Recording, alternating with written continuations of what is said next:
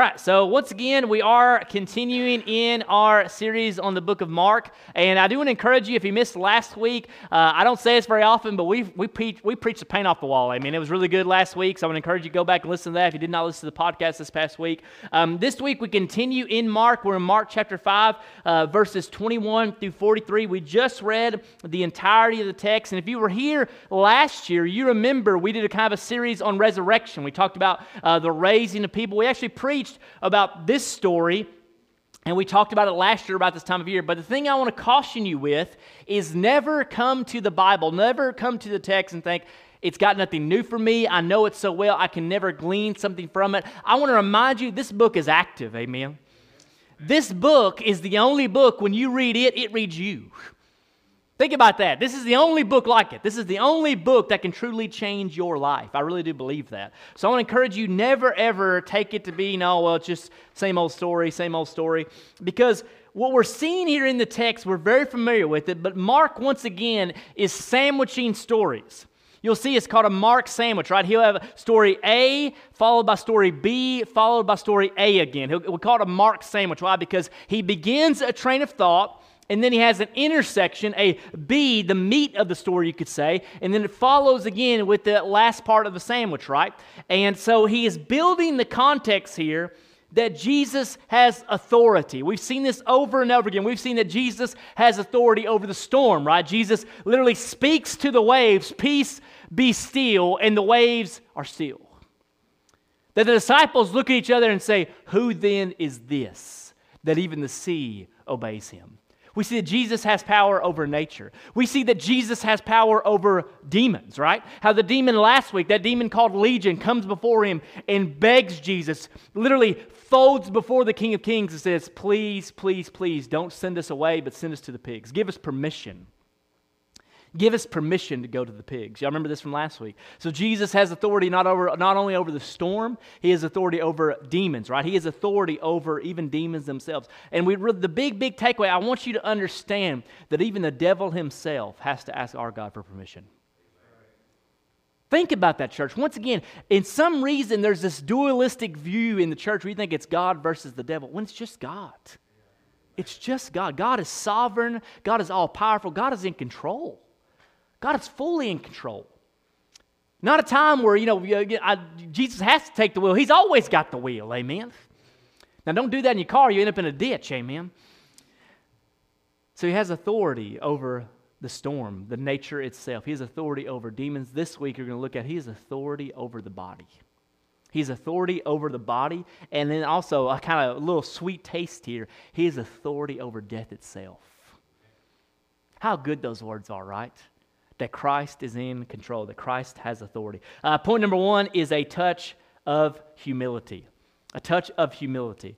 You see, Jairus here is he is a literally a leader in the synagogue. It's, it's amazing how when from the first point on, when Mark introduces him, he doesn't use his name anymore, right? He continues to say the same phrase and same phrase and same phrase, leader of the synagogue, right? The man who was the leader of the synagogue. He says this over and over and over again. Why? Because he really wants us to get understand that this ruler of the synagogue is just as needy as everyone else. That it doesn't matter your status in life, it doesn't matter the color of your skin, it doesn't matter your income, it doesn't matter your religious reputation, it doesn't matter your religious resume, it doesn't matter if you've been in church your whole life, it doesn't matter if you've been baptized by in the Jordan River itself by Billy Graham holding a dove, amen. None of that stuff matters because at the end of the day, we are all in desperate need of Jesus to do something in our lives. We are all helpless. We all feel the weight that we cannot get through things by ourselves. And if you don't feel that weight, I would just caution you, you haven't lived long enough. Because there has been moments in my life where I felt helpless. I felt like I could not do anything. Just a couple months ago, we had to take Esther to the ER. Some of y'all remember that. It was a scary experience for us. Our oxygen levels had bottomed out. It had reached like, I think, 72 during the night, and we had freaked out. And we had called the nurse's line, and the nurse immediately said, You need to go to the ER now. You need to go to the ER now. And I remember sitting in that ER room, and Esther screaming, crying, and not doing well, not able to breathe, and just helpless. There was nothing I could do. There was nothing I could say. There was no water I could douse her in. Wasn't no oil I could anoint her with. I was just at the mercy of God. at the mercy of God. And it is amazing how the longer you live truly and honestly, the more humble we should become. The more humble we should become as the people of God, understanding grace has nothing to do with us, has everything to do with God. That mercy has everything to do with God and nothing to do with us. That we would truly be a humble people that would understand that we all need God to work in our lives. This is what Jairus says. Look at the text. It says he comes and he falls down. Look at that. Look at, do you see what he says? It says, Jairus by name, seeing him, fell at his feet. Fell at his feet. This is almost a position you think about. It, he just prostrates himself, just throws himself before the feet of Jesus and begs him, implores him. My little daughter is at the point of death. Come and lay your hands on her so she may be made well and live. He is, you think about this, I'm going I'm to tell you what, what goes through my head. He is desperate. He is desperate. They've tried everything they can try. They've tried essential oils. It didn't work, amen. Uh, you know what I mean? Like they tried doing all the thing they could do. They tried the prayer blanket. They did everything they possibly could to the point where the only thing left to do was to seek out this, this rebel named Jesus who is shaking things up. And you must, Pastor, what do you mean rebel named Jesus? You got to remember, Jesus was going against the status quo. You think about this, this is the only time that if somebody of his statute, somebody in his position in the community, is coming before Jesus in a position of humility. Because all the other religious people, guess what they're thinking? He's, he's disrupting our way of things. But Jairus is a desperate man. He is desperate to the point. He doesn't care what people think about him. He doesn't care how people are going to whisper in the crowd. He doesn't care why, because for him, his daughter's health is more important than his status in the community. His own family's health is more important than his own status in the community. So he is desperate. He's desperate to the point he will look like a fool to get the attention of the Savior. He's got a touch of humility. A touch of it. You might be, Pastor, why do you not say he's got full blown humility? Because I'll, I'll show something here, contrast you don't think about when you're reading the text, but pay attention here. He comes before Jesus, and what does he say? Come lay hands on her so that she may be made well and live. Now, reading that, you're thinking, what's wrong with that statement, Pastor Nick? But really, think again to another story you've heard about Jesus healing people. Think about this. You remember the centurion? He told Jesus what? Just speak. Just speak and it'll be done. Because I know you are a man who has authority, like I'm a man who has authority, and what you say happens. Let me tell you something about God. Let me tell you something about Jesus. Jesus doesn't have to go physically to this person's house. He doesn't physically have to go lay hands on this woman. He doesn't have to do any of this. He can just speak the words and it happens. But why does Jesus go with the man? Because that's what the man asked. Isn't it amazing to think about that? It's what the man asked. It, read through the text, you'll see this phrase over and over again. Jesus looks at people and says, What can I do for you? It's pretty mind blowing that he'll say, What can I do for you? And over and over again, they'll say things that Jesus will do what they're asking him to do in a sense. But think about this if this man would have came fully humility, in full humility, if he would have came with full faith and said, If you just speak, Jesus, she'll be healed. But remember, he's doing what he's been asked to do. And you might be like, what do you mean by this, Pastor Nick? I'm showing you that God is even sovereign, even in this. Because he knew, he knows what he's going to do. Jesus knows what he's going to do. But this man doesn't know what he's going to do. Our point number two is not only a touch of humility, but we've got a touch of desperation. A touch of desperation. Look at this in the next part. We're going to, in our section B of the sandwich. And there was a woman who had a discharge of blood for 12 years. Look what Mark tells us. Mark gives us some details here that are pretty powerful. She had suffered much under physicians and had spent all that she had and was no better, but rather grew worse. She was bankrupt. She had spent everything she had at the hands of physicians for 12 years. For 12 years, she had had this issue of blood. We don't know what the issue is. Uh, you know, some historians, um, you know, argue and debate about what the exactly issue is, but we do know this. The issue, to the sense made her unclean ceremonially, which means she could not go to temple, she could not be around people, that she literally had to be isolated and alienated from her very family and friends and community itself. That all matters of respect, church, she might as well have been a leper because she was treated as such. Because her position in the community, people knew she was unclean. People knew that she had lost everything. Think about this. Physically, she had lost physical contact with She couldn't touch anybody. Because remember what we talked about before, previously talking about the lepers? When you touch someone, not only are you unclean, but you make that person who you've also touched become unclean. And they themselves, back in this time period, in this culture, in this religious movement, when you became unclean, you had to go through the rites of purification and to get yourself back to being clean before you ever, ever were allowed to go back to temple yourself. Because you can see how this stuff would spread. So that's why they would even touch people. This is why most historical accounts would even say that when lepers and people who were unclean in the community, they would come into town and even say, unclean, unclean, unclean. They would even ring bells, letting people know, scatter, flee from me, because you cannot come in contact, because I will infect you, you could say, and make you unclean. She had suffered much. She had suffered physically, she had suffered emotionally. You think about how isolation is the worst form of punishment you can endure as a human. The worst forms of criminal acts in the world, they treat them in solitary confinement. They strap you in a, in a straitjacket and put you in a padded room by yourself because we know the worst enemy of all is not the people around us, but the enemy within us. So she'd been isolated. And you know what I'm talking about? The wolves come at night.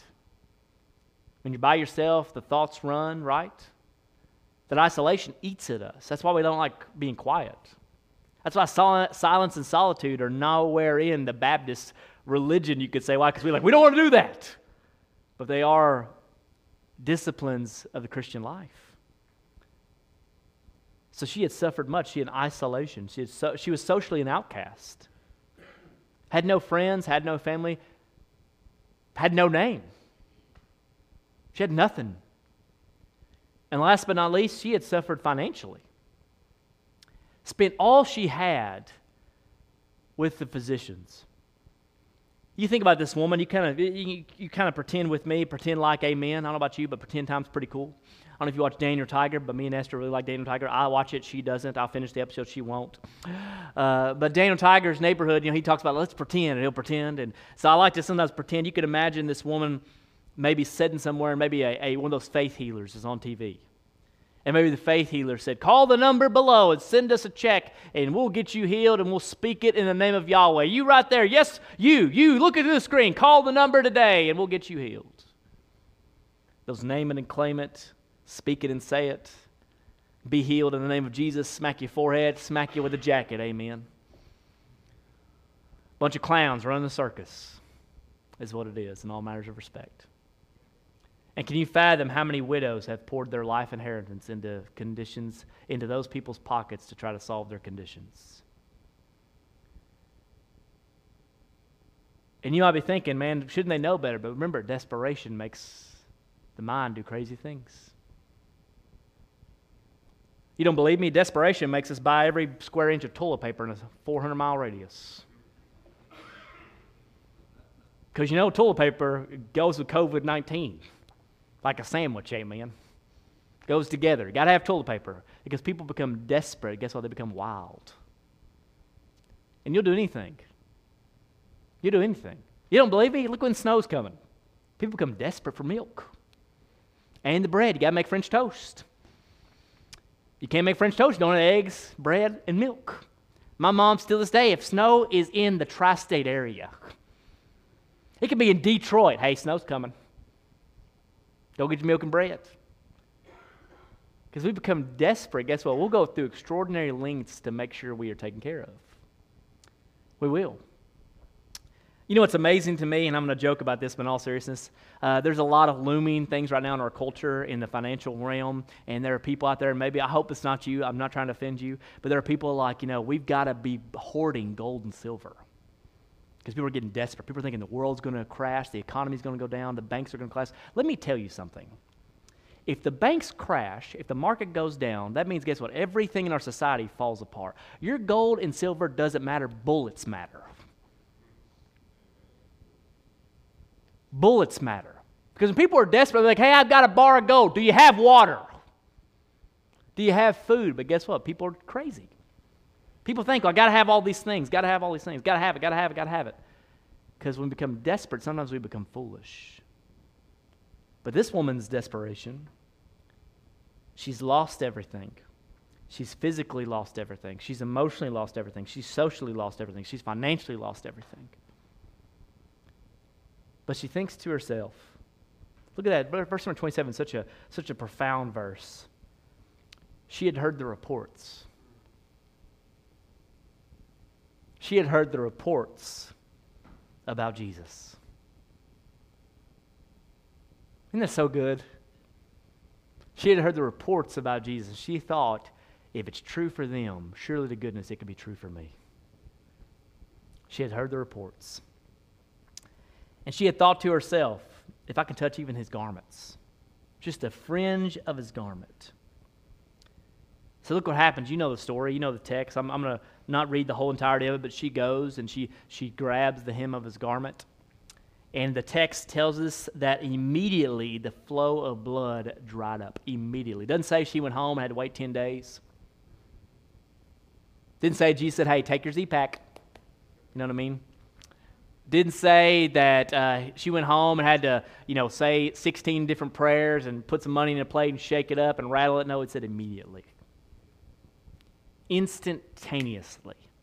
In that exact moment, her fingers came in contact with the person of Jesus. Guess what? The very issue of blood ceased. Here's the powerful thing, church. She felt it in her body. Look at that. We skip over it real quickly, but look at the detail here. Immediately the flow stopped. She felt it in her body that she was healed of the disease. And I love verse 30. Verse 30 shows you the character of Christ, I think, in a very profound way. Jesus literally looks at them and says, Somebody's touched me. Somebody's touched me, for I feel that power has gone out of me. And I love this. I would bet my left shoe, this is Peter, amen. I'd bet my left shoe on it, right? Because I love this. It says that his disciples said to him, The crowd's pressing on you, and you're saying, Who touched me? I guess, who is it, Jesus? Everybody's got a hand on you. Can you imagine being the security detail of this guy? It would be exhausting. Everywhere you go, people try and touch Jesus because here's what I think Mark really wants you to understand. There were countless hands touching Jesus, but yet only one person, only one person got touched. There was countless people grabbing a hold of the Savior, but there was only one person who the Savior grabbed a hold of them. There's only one. And this begs the question. I know the question. You're thinking like I'm thinking the same question. Why wasn't everyone healed? If there was that much power, Pastor Nick, if there's this much power in this God man Jesus, if Jesus is able to, in a moment, heal this woman, why doesn't everyone else get healed? I don't know. I don't know. But I do know God's ways are not our ways. I do know that God does things that don't make sense to me and you. But I do know two things about the Lord He is good, and He is good to us. Those are two things that will never change. He is good, and He is good to us. If He heals us, He's good. If He doesn't heal us, He's still good. Because as for me and my faith church, those are non negotiable. Those things do not change. They're immutable. They cannot change because it's who God is. He is good and He's good to us. And the third one, I even say, He is not only good, He's not only good to us, He is good for us. He's good for us. In the sense, it's good for me to soak in God's presence and to be reading the Word of God. Because I wish every prayer that I prayed God answered like that. Don't you wish you could just pray? But guess what? God's not a genie. He's not a lamp you can rub and say three wishes and it just happens. Because if that's your God, then your God is your servant, which makes you God. But you really need to understand that God is completely different than we can fathom. He's in a different category to where we don't understand his ways. But you might be asking, Pastor Nick, why in the world does Jesus ask the question? Does he not know? Look at me. He knows. Why did he ask the question? I'm glad you asked. He asked the question because he's giving this woman a rare moment. He's given the woman a moment to come public for a testimony. Because look, look what happens here. In desperation, she comes stealthily in desperation, you know, I don't know about you, but I kind of imagine she's got, like, she's sneaking, crawling on the ground, trying to grab the hymns garment. She don't want to be seen. She doesn't want to be touched. She doesn't want anybody to know that she's made everybody in that circle unclean. She doesn't want to know that she possibly could have tainted the teacher himself. She comes in fear. She comes in shame. She comes truly as somebody who's on the bottom of the society ladder. So Jesus asks, Who touched me? Why? Because he's fixing to do something that this woman also really needs. She doesn't just need to be healed physically, but she needs to be healed spiritually, emotionally, socially. She needs to be totally healed. You know I've discovered the older I've gotten? My need, I think I really need, my want, I should say, is not what I need. The thing I want most is really not what I need. Sometimes it might be a side effect, sometimes it might be a symptom, but it's not what I really need right? I'll give you a case in point. Uh, case in point, I'm talking about like some of you might be like me. Sometimes I think I need more time in a day. Like I feel like I go to work, I feel like I come home, I feel like it's just a rush. I see my daughter for maybe two hours a day, and I try to get, spend time with her, and then she goes to bed. Like I feel like literally I need more time. When really, in all truthfulness, I don't need more time. I need to be more disciplined with the time I have. That's what I need because we all get the same amount of time. Like, here's the thing you might be thinking, like I'm thinking sometimes. You might think, Lord, if you just give me another hour, I'd spend more time in the Word. You wouldn't. You would fill it full of meaningless things like I would. But you know what we should do? We should get up an hour early for work. Pastor Nick, that's going to cost me sleep. Now you're catching on. But you're going to tell the Lord, Lord, you're more valuable than my sleep is. Spending time with you is more valuable than an hour of sleep. And you know what's going to happen? Through the natural rhythm of having children, amen, you'll go to bed earlier and wake up at the same time every day, and you don't need an alarm clock. My iPhone alarm clock's useless. Has no purpose. Why? Because I get up at the same time every day, because that's when Esther says it's time to get up. And even when she's not with us, I think, I'm going to sleep in. I can't. I try. You, you there with me? You think, well, I'll go to bed at midnight. Still get up at 7. Like that. 6.30 most time, they mean you roll over, look at the clock, ah, oh, 6.30, ah. Every day. Some of y'all, you, some of y'all old timers, you're more than I am, like 5.30, 4 o'clock. God bless you, amen. I'm praising God at 7, right? But it doesn't matter what time you go to bed, you get up at the same time every day. And I'm saying all that to say this. This woman had a need that she thought, I need the issue of blood fixed, but really she had a bigger need than that. And this is what Jesus addresses. I want to tell you something, some I've also learned. I don't chase rabbits, I, lead, I have wisdom trails, amen. Because rabbits, it's not good for you. I'm, ta- I'm, I'm, I'm making wisdom trails. You're going to remember those. That was for free. I heard that this week. I said, I got to steal that. All right, so let's look here. Look what he does here. The woman knowing what had happened to her, came in fear and trembling and fell down before him and told the whole truth. That's verse 33 there. Jesus looked around, wondered who it was. This woman comes up. Look what the text says. Look what Mark, he really paints a picture of her portrait. She came in fear and in trembling. Nick, why was she afraid? Do you think, do you think she was afraid because, like, what the people were going to do? I don't think she was afraid what the people were going to do. I really don't. I, I don't think, based on the flow of Mark's gospel, that's not what he's after. Think about this. You got to really, once again, this is where you read the text and you think back to what I've previously read context. When Jesus rebukes the waves, the disciples' fear moves from the storm to who? Jesus. They're afraid of Jesus. They have fear in a good way, thinking, who is this? When the man who's possessed by a demon gets the demon cast out, the people come and see Jesus, and they're no longer afraid of the man who had the demon, but who are they afraid of? Jesus. They're afraid of Jesus, and they beg him to leave. So, tracing Mark's argument, this is really important. I want you to understand the Bible builds off of each chapter, off of each story. The author has a goal he wants you to get. Mark's goal here is he wants you to see that Jesus is the person we should have a healthy fear of. Because look what the woman does. She is fearful and trembling, fell down before him, and told him the whole truth. You know why I think she was terrified? She was terrified because for the first time in her life, she had met someone she could not explain. She was sick before she touched the garment, she was healed right after she touched him. That would scare you. It is scary when things click. It is scary when things happen in a moment. It is scary to the point like, man, I don't know what just happened. You know what I'm talking about? You ever been in that moment where you look around and you were scared with other people? You're like, what just happened? That's what's going on here. She is terrified in a healthy way of this Jesus, this man.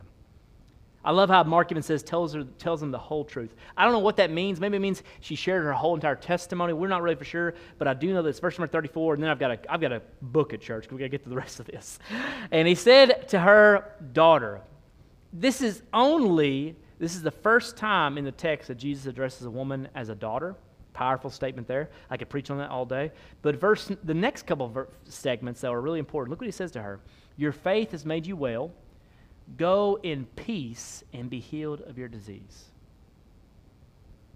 Go in peace and be healed of your disease. Hmm. Hmm. Hmm. What does it mean to go in peace? That word in English, peace for us, was a different statement to the Jew when they heard these letters, these words being spoken. You see, when Jesus says the phrase here, he says, Go in shalom. Go in shalom. Remember, Pastor what, what the heck, what's the big deal with shalom? It means peace. It means the same thing you're thinking of it means, but the state of peace he is saying here is complete wholeness. He's not saying be at peace from your issue of blood. No, he's saying be in peace on a whole, have whole peace. Because here's the powerful thing I want you to see this. He doesn't just heal her physically, he has healed her wholly. Holy with, an, with a W, not with an H, with a W. Because for the first time in this woman's life, she was getting to go back in society. For the first time in this woman's life, she could go to synagogue. For the first time in this woman's life, she could have friends again. For the first time in this woman's life, she was healed. For the first time in 12 years, she could have a life. Because here's the truth, church we should not settle for happiness. Oh, you're going to miss it if you don't pay attention. You should not settle for happiness when God's chief end is your holiness. Don't settle for happiness because that's temporary. It's fleeting. You'll, you'll grab it and it'll run from your grip like smoke. When at the end of the day, God does not want us to be happy, church. He wants us to be holy. Because He knows when we are holy like He is holy, when we are different like, like He is different in a whole other way, when we are walking in the ways of Christ, we will not find happiness, we'll find joy. And joy is different than happiness. Why? Because happiness is the eternal things around you, how eternal, externally things are going on around you, right? Joy is not what's happened externally, but what's happened internally, saying, whatever comes, whatever may happen, I've got Christ. And Christ is enough. Christ is enough. Even if I lose my job, Christ is enough. Even if I lose my family, Christ is enough. Even if I lose my health, Christ is enough. The world can take everything away from me, and Christ is enough. You might think, Pastor Nick, that's crazy. That's faith. That is faith, church. Easy for you to say, Pastor you've never lost. I've lost. But here's the thing the one thing the world can't take away from me is Christ. They can't take it. They can beat us, imprison us, they can kill us. They can't take Christ. They can't ban him. They can't outlaw him. They can't stop him. they can't take Christ. But I got more. I got more. That's point number two. Point number three a touch of resurrection. Mm, so good. Let's look at the next part. I would love to say that all stories have like a happy ending and everybody's like, yay, yay, Jesus did the great things. Jesus heals this woman. A messenger from Jairus' house runs up and says, hey, your daughter's dead. Don't bother the teacher anymore. Your daughter is dead. You read those words like I'm reading those words, and it doesn't rock you and shape you, but put yourself in this man's shoes. He was on his way to his house. The crowd disrupts their journey. This woman gets healed. Jesus does this miracle, and all the while, Jesus, I mean, Jairus' condition, Jairus' problem gets put on the back burner. The servant runs up, says, Don't bother the teacher anymore, your daughter is dead. First thought in my head is this woman cost me my daughter. Put yourself in this man's shoes. You'd be in there in the same way. If it had not been for her, if it had not been for these people, my daughter, we would have got there on time.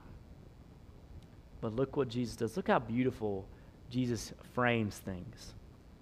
But overhearing what they said, Jesus said to the ruler of the synagogue, once again, that phrase is always there do not fear, only believe.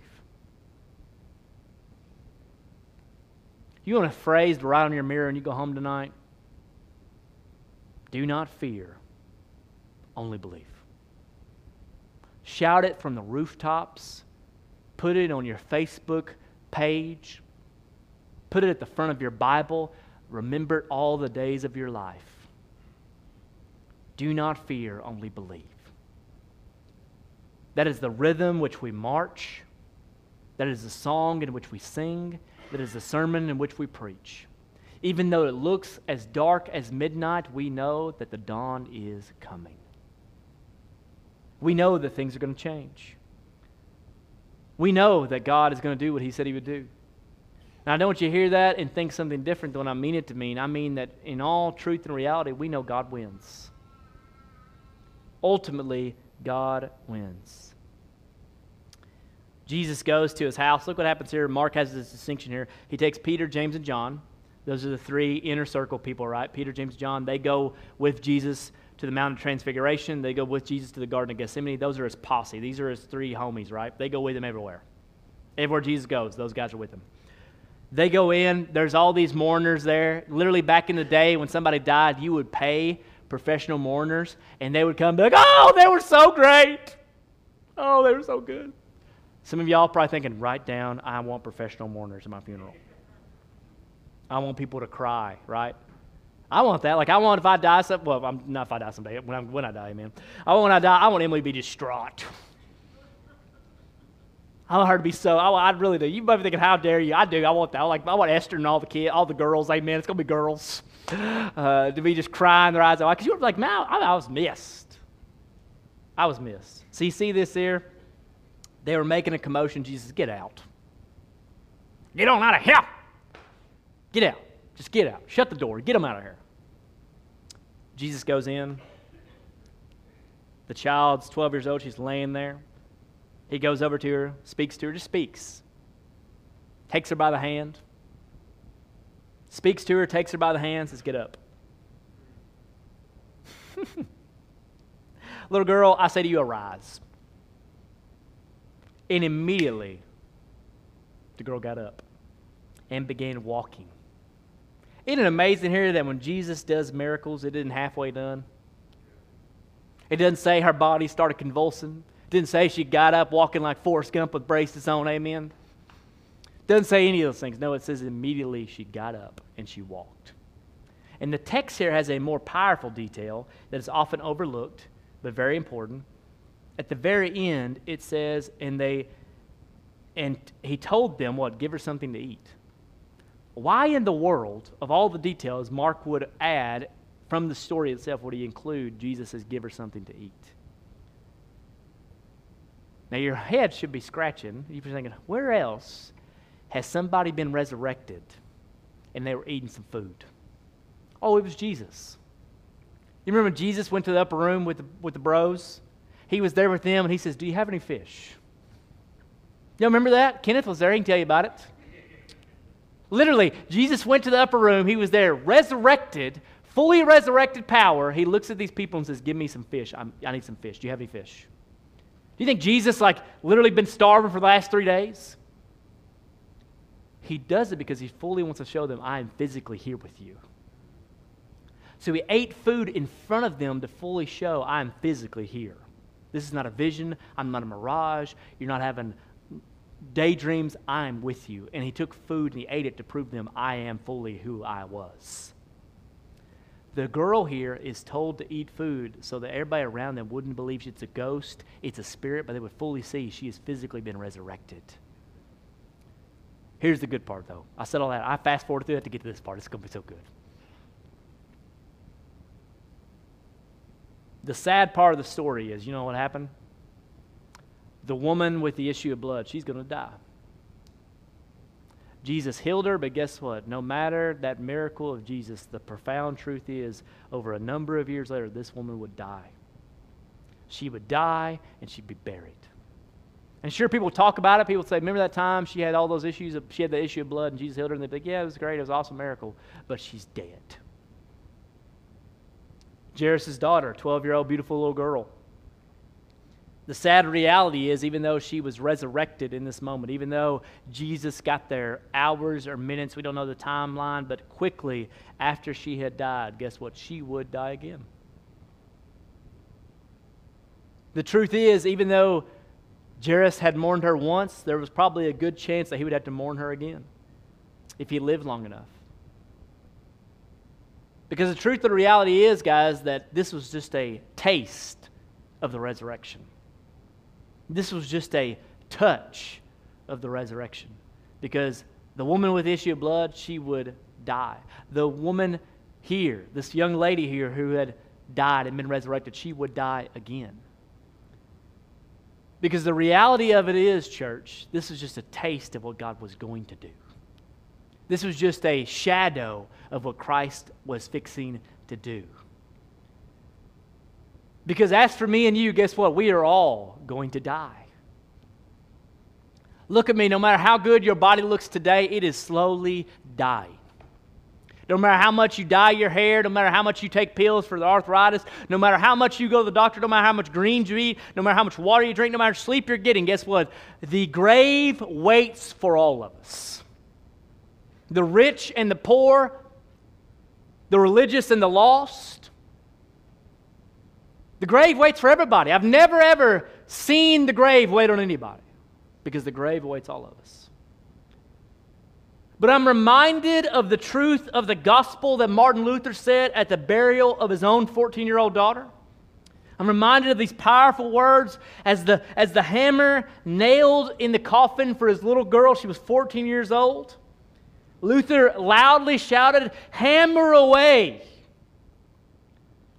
Because on doomsday, she'll rise again. How true it is, church, that all of us will go to the grave, that all of us will suffer much, that all of us will lose the fight on this earthly realm against our flesh itself. But there is coming a day when we will all be resurrected in the power of Christ. And it won't be a touch of the resurrection, it won't be a taste of the resurrection, but we'll be resurrected in the power of Jesus' name. Why? Because if he walked out of a grave, we walk it too. I want you to understand that. So at the end of the day, we get wrapped up and think, Pastor, I want to see miracles. I want to be healed. I want my little boy to be healed. I want my little girl to be healed. I want to see my loved ones again. Let me promise you, the greatest need you had is the greatest need Christ did. He purchased you with the blood of his own self, and so that the power of death, hell, and the grave can't hold you, church. At the end of the day, ain't no grave going to keep our body down. I promise you, there is not a brother or a sister who has died where cancer had the last word. There's not a brother or a sister who's died where Alzheimer's won. There's not a brother or a sister where their life got snuffed out. You ought to praise God that we all get to go to glory if we've had a relationship with Christ. That every funeral, for goodness sake, should be a sending off party, but also a celebration. Why? Because He is the resurrection and the life. The resurrection and the life. I get asked over and over again, Pastor, what if God doesn't come through? What if He doesn't do what I want Him to do? Because there's a good possibility He won't. But you know what He did say?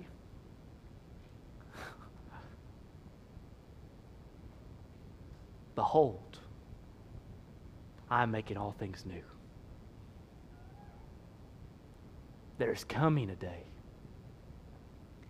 well, He will wipe every tear away from our eye. And He will make everything right. He will make everything right. And there is coming a day, guess what? There won't be, you, you ever fathom this? There's no funeral homes in heaven. Praise be to God. No nursing homes, no hospitals. I know a lot of people going to be out of a job, amen.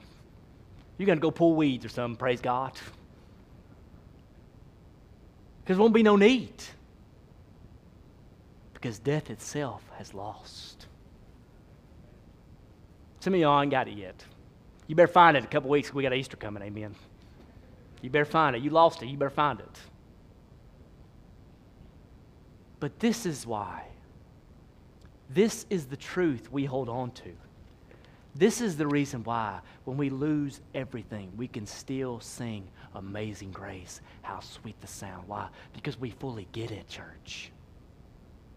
This is why, when everybody else is thinking, How are you holding together? you look at them and say, Because the one who holds all things together is holding me together. because you understand the three powerful points I'll say over and over again to you as long as I'm your pastor is the Lord is good. Nothing could change that. Nothing could change that. It's not up for debate, it's not up for a vote. Nothing changes the goodness of God. Not only is the Lord good, He's good to me and to you. He's good to us. You know, Paul says, grace upon grace He has lavished on you. Because He's been good to you. He's been good to me, far better than I deserve. Pastor, that's easy for you to say you got everything you ever wanted. I have not got everything you've ever wanted. There, there are countless things I wish I had, but the Lord held back. Why? Because He's good. It's because He's good. Not only is the Lord good, not only is He good to me and to you, but He is good for us. Do you ever think, and this is going to get in a whole, this is a, this is a wisdom trail, but it's a God's honest truth. Do you ever think the Lord holds back some of those things because He wants us to understand that the blessing is not the true biggest thing, it's the blessor that's more important than the blessing. So he withholds it to see how bad you want him more than you want the thing he's going to give you. Because I'll be honest with you, those seasons in my life where I was the closest to God, Hunter, those seasons in my life where I was desperate, those seasons in my life where I cried out to God and I wept, those seasons in my life were not the moments when God was giving and giving and giving. No, it was the moment where I felt like the world was taking and taking and taking until the only thing I had to cling to was the cross. The only thing I had to cling to was the anchor that held. because you don't know it's going to hold until you've lost everything else. And you hang on to it through the weariness of the night, saying, Christ, it's only you. I don't want nothing else, Lord. It's only you. I just want you. If you don't give it, Lord, I still praise you. I just want you. Because He is the good stuff, church. It's not what He gives that makes Him good, it's who He is. That makes him good. Some of you thinking, I can't wait to get to heaven and see those streets of gold. They won't compare. I can't wait to get to heaven and see the mansions. They won't be that big. I can't wait to get to heaven and see my loved ones. You won't care. I can't wait to get to heaven and say, Take me to the throne. Because He's the only reason you got there. No, nothing else. Nobody else can get credit for that except for the King of glory. I see some of you looking at me and thinking, Pastor Nick, you crazy. I am crazy.